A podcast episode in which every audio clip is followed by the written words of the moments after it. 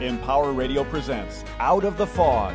Join intuitive guide and spiritual teacher Karen Hager for lively, positive conversation with light workers, healers, and dynamic wisdom keepers. Get ready for inspiration and connection. This is Out of the Fog on Empower Radio. Here's your host, Karen Hager. Hello and welcome to Out of the Fog. I'm Karen Hager. Each week at this time, we gather for spiritual conversation with enlightening guests, and I'm glad you're here. You can stay connected with the show uh, and find out more about what I'm doing, which a lot of times is I'm doing jigsaw puzzles and I'm doing things with yarn. You can find me over there at Fog City Psychic on Instagram. I've started doing a video card of the week, which has turned out to be a lot of fun. So follow me there and kind of chime in on that. I'd love to know how the card I pull at the beginning of the week might have resonance for you as you move through the week. So that's on Instagram at Fog City Psychic. Sometimes it takes a catastrophic catastrophic event, something life changing a big upset to wake us up. We get diagnosed with a life changing illness. We end a long term relationship. We unexpectedly get laid off, or we face something that just absolutely upends life as we know it. All of us encounter these turning points. So, how do we face them? What do we do?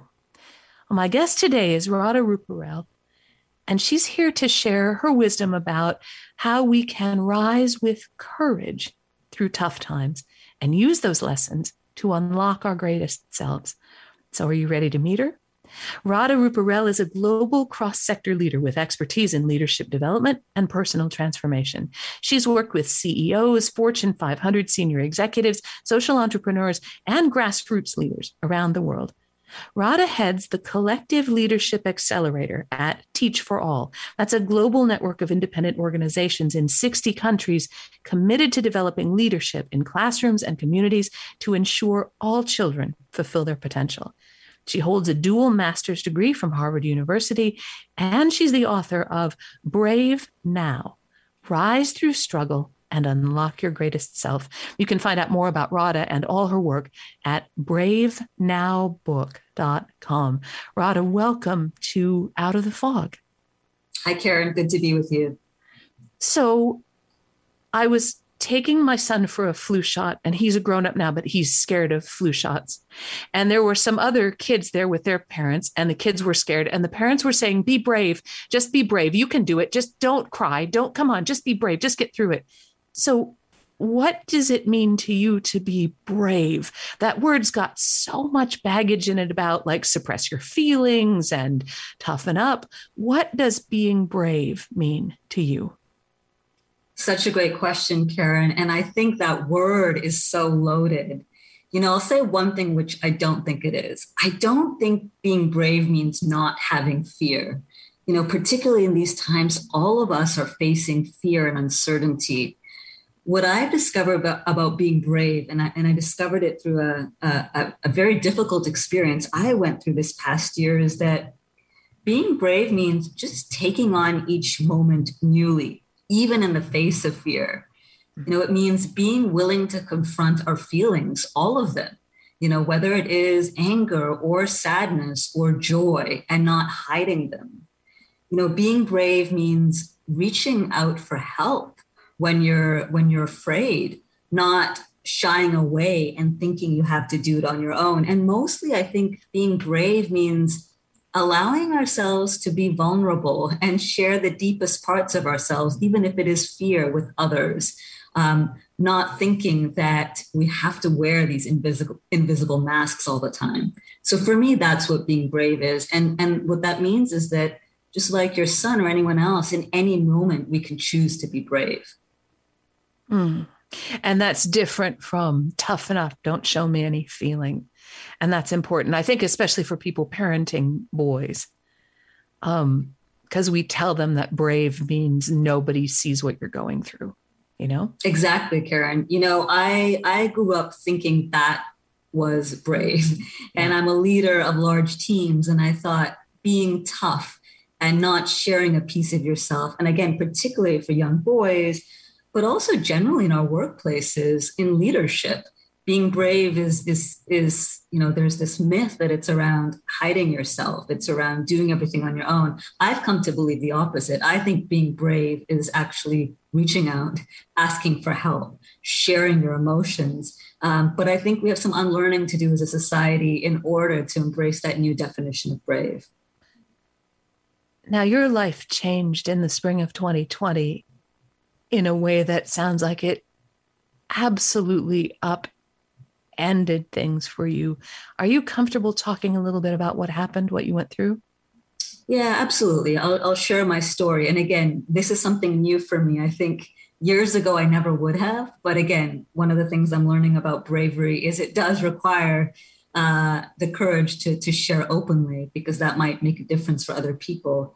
Um, so, Karen, my story was beginning of 2020, I started life on top of the world. I was healthy. Uh, I had great work, great family and friends, friend support network. Uh, and in April 2020, I fell ill with COVID. And I was one of the first people I knew to have this virus. Uh, and for months, I went through a terrifying, terrifying experience where I wasn't even sure if I was going to make it. Um, and then in the in the months and to this day, the, the months that followed, I'm one of those people who now suffer from what they call long hauler COVID. And so while I've recovered much of my health, on a daily basis, I'm still dealing with unimaginable things uh, that I couldn't have even believed a few months ago. Wow.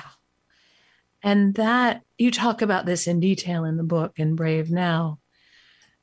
Do you find that as you share, uh, this may this may sound silly, so let's see how this goes.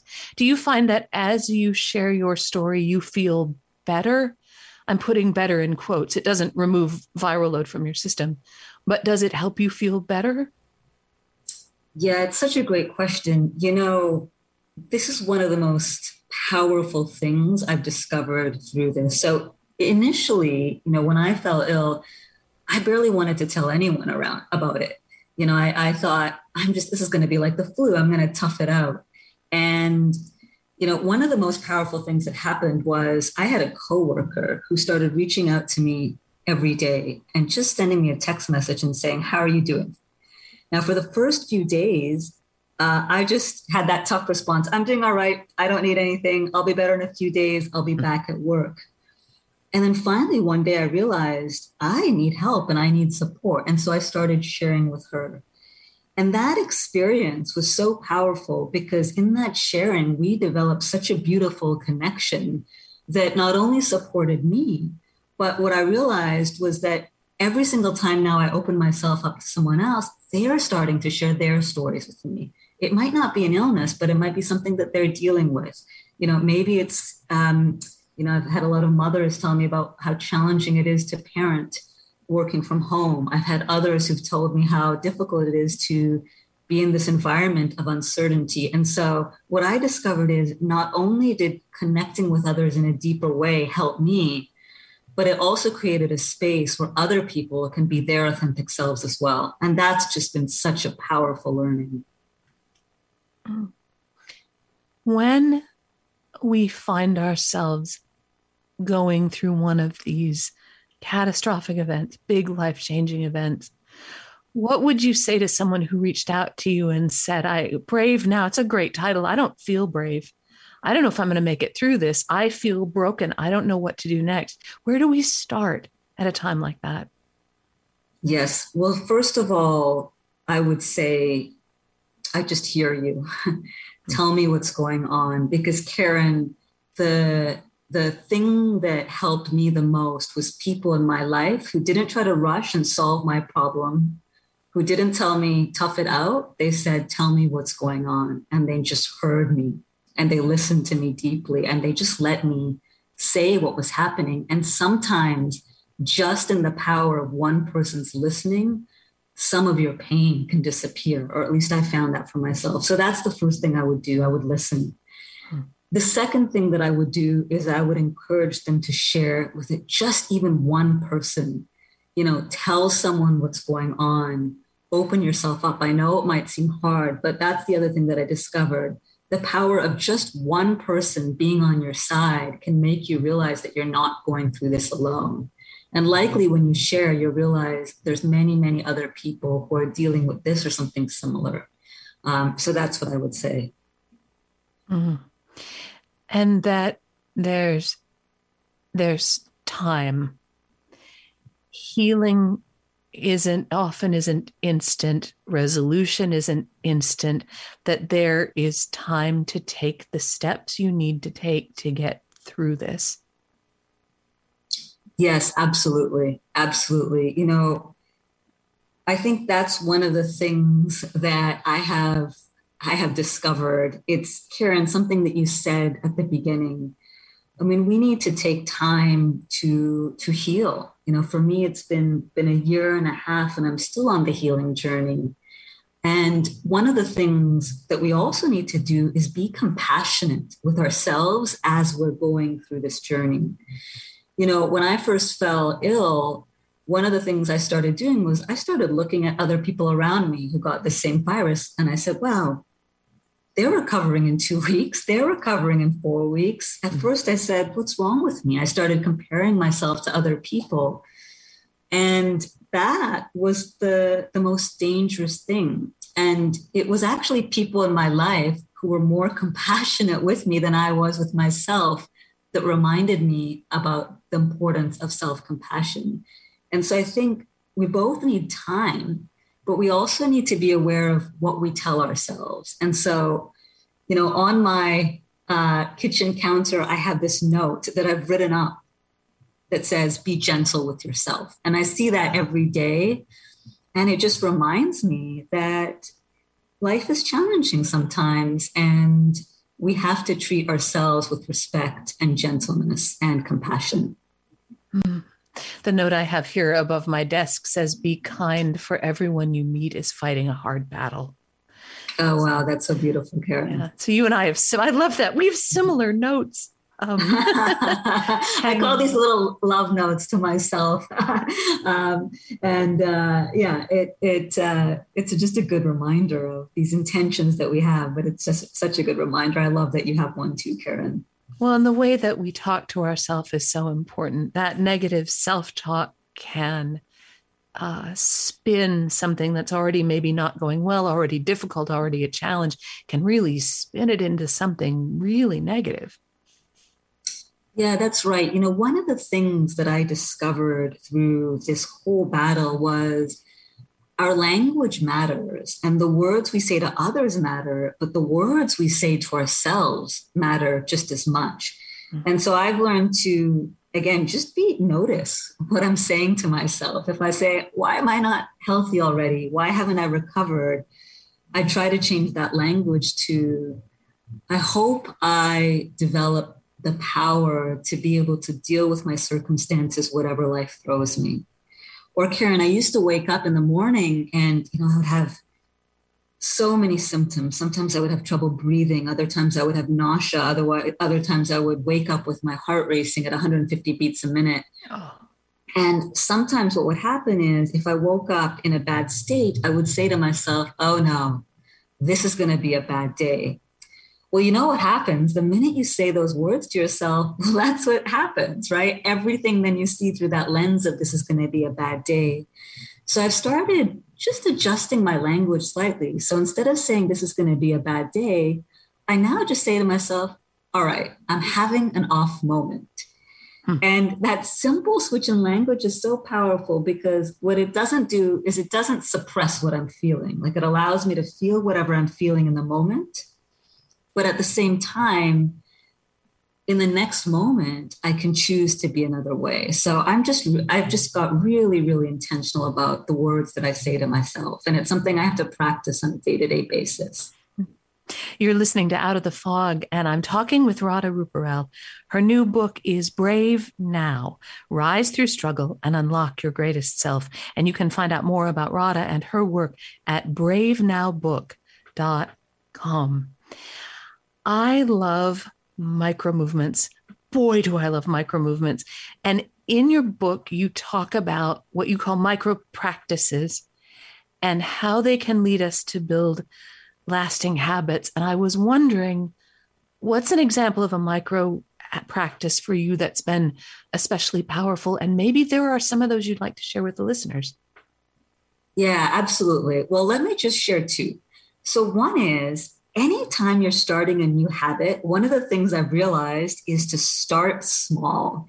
Start so small that you can make it happen. So, it's just one example of this. You know, after I'd been sick for for a month, I had been bedridden, and just even the act of walking was difficult. And so, in order to start walking, I developed a micro practice. So, you know, the first few days, it was just, okay, I'm going to take a walk back and forth to my kitchen just to get food, just a minute, and I'll do it once a day. Then I started going out with a friend, and he used to take me and his dog for a walk, and we'd walk down the block uh, for, for two minutes. Then the next day it was five minutes, and the next day it was 10 minutes. And, you know, I share this with walking which is something that's now innate to all of us. But whatever it is, whether it's building a writing habit or meditation or trying to exercise, that's one thing I've learned is start small in one or two minute segments and build up. Um, but my favorite micro practice, Karen, comes back to this, this idea of self compassion. So at the end of each night, one of the practices I do, it's a micro practice to build self compassion, is I just acknowledge myself for something small from that day, something that I'm proud of. And it kind of seems silly and self indulgent at first, but what I realized is when we're compassionate to ourselves, then we're able to be compassionate with others as well. And so some days, Karen, you know, when I first fell ill, it was, I got out of bed today. That I acknowledge myself for. Or I took a walk for five minutes you know, later in my journey, it was I decided I wanted to share my story. So I would acknowledge myself for I wrote a few words today, or you know, I did something very tiny and small. And so just this micro practice of taking one minute every day and acknowledging ourselves for something that we're proud of, I think allows us to notice the good stuff in our life and allows us to do it in just a minute a day or less. I love that. I um personally love to think about leaving a little treat for myself at the end of the day. Whether that, for example, if you went in my bedroom right now, you'd see the book that I'm going to read before bed laid out right on my pillow. I love leaving something small for myself to kind of find at the end of the day almost as a, a blessing for myself when i when i come into the room so i love that practice of acknowledging yourself and doing it with um with with kindness that's amazing, Karen. And and again, like all of us can develop whatever practice makes sense for us, but many times people tell me, "Well, I can't, you know, look at the world with more compassion or I don't know how to treat myself with generosity." And what I say is actually in a minute or two you can build that in, in whatever way is authentic to you and for me that micro practice started with being compassionate with myself then I built another micro practice of taking a moment each day to acknowledge someone else. And mm. Karen, that was so beautiful because I went through the most harrowing experience of my life. But when I started just taking a moment each day to just send someone a note or after a meeting, uh, drop them a quick line and say, hey, you know that thing you said, that made a real difference for me. Just in 30 seconds or less, not only did people feel appreciated, but I started noticing all this goodness and kindness around me that I hadn't before. And in a world where we're dealing with so much fear and uncertainty, and the media is telling us all the things that are wrong, I actually think it's it's amazing to be able to pause and notice some of the things around us that are working. And I think there's a lot around us that we just don't even pause to take a moment to notice. We're going through a time when the spotlight is on leadership whether it's in big organizations or small, there's a real spotlight on leadership. And you've said that we need a, a new kind of leadership, a new model of leadership as we move forward. And I'm just curious about what what will that look like? What is that? It feels to me, and I'm an old person now, but it feels to me like that paradigm is shifting from that very masculine energy, top down, really harsh, toughen up and do it way that that we're shifting. There's an opportunity here to run our corporations and our movements and our programs and our initiatives in a different way. What do you think about that? What do leaders need to have to take us into this new time? That's a great question, Karen. So, for context, these days I work in a global network called Teach for All. And we are working with leaders in over 60 countries around the world who are reimagining education. And by the way, when I say leaders, I'm not just talking about people at the tops of the organization. I mean the teachers who are in classroom, the parents who are supporting them, the students. You know, I believe that actually any person in any moment can exercise leadership. And so, one of the things that we believe is what we need in the world is collective leadership. That is, many different people from all walks of life at all levels of, of organizations and systems working together. Because when we think about some of the biggest challenges of our time, whether it's how do we make sure our young people get educated well? Or how do we make sure our societies, you know, treat every human being with fairness? Or how do we make sure that we have an earth left for the next generations? Those problems are so complex and no one solution is going to suffice. So I think we need many diverse people coming together. And underneath that, I think you're right. I think it does require some of these capabilities that might be more traditionally thought of as feminine. You know, the ability to stop and pause and, and look inward at yourself, the ability to listen deeply to people have, who have different perspectives, and the ability to bring people together who might have different perspectives with the idea that we're probably going to get more creative solutions if we truly hear different voices and perspectives because no one of us has the full answer. Mm as I'm thinking about what you're saying, I'm just coming back to the idea of bravery not being about hardening or rigidity, but about being softer, more open, more strong, more willing to. We're, we're not very good at listening to the people who disagree with us right now.